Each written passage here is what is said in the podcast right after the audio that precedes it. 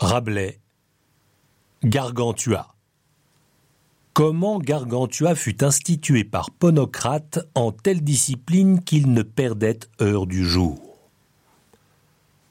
Après grâce rendue, se adonnait à chanter musicalement, à jouer d'instruments harmonieux ou de ces petits passe-temps qu'on fait escartes, SD et gobelets, et là demeurait faisant grand cher et s'ébaudissant aucune fois jusque à l'heure de dormir, quelquefois allait visiter les compagnies des gens lettrés ou des gens qui eussent vu pays étrange.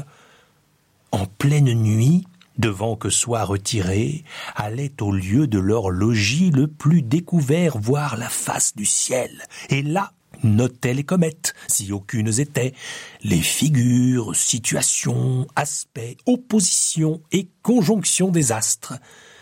Puis, avec son précepteur, récapitulait brièvement à la mode des pythagoriques tout ce qu'il avait lu, vu, su, fait et entendu au décours de toute la journée si priaient Dieu le Créateur en l'adorant et ratifiant leur foi envers lui et le glorifiant de sa bonté immense et lui rendant grâce de tout le temps passé, se recommandaient à sa divine clémence pour tout l'avenir.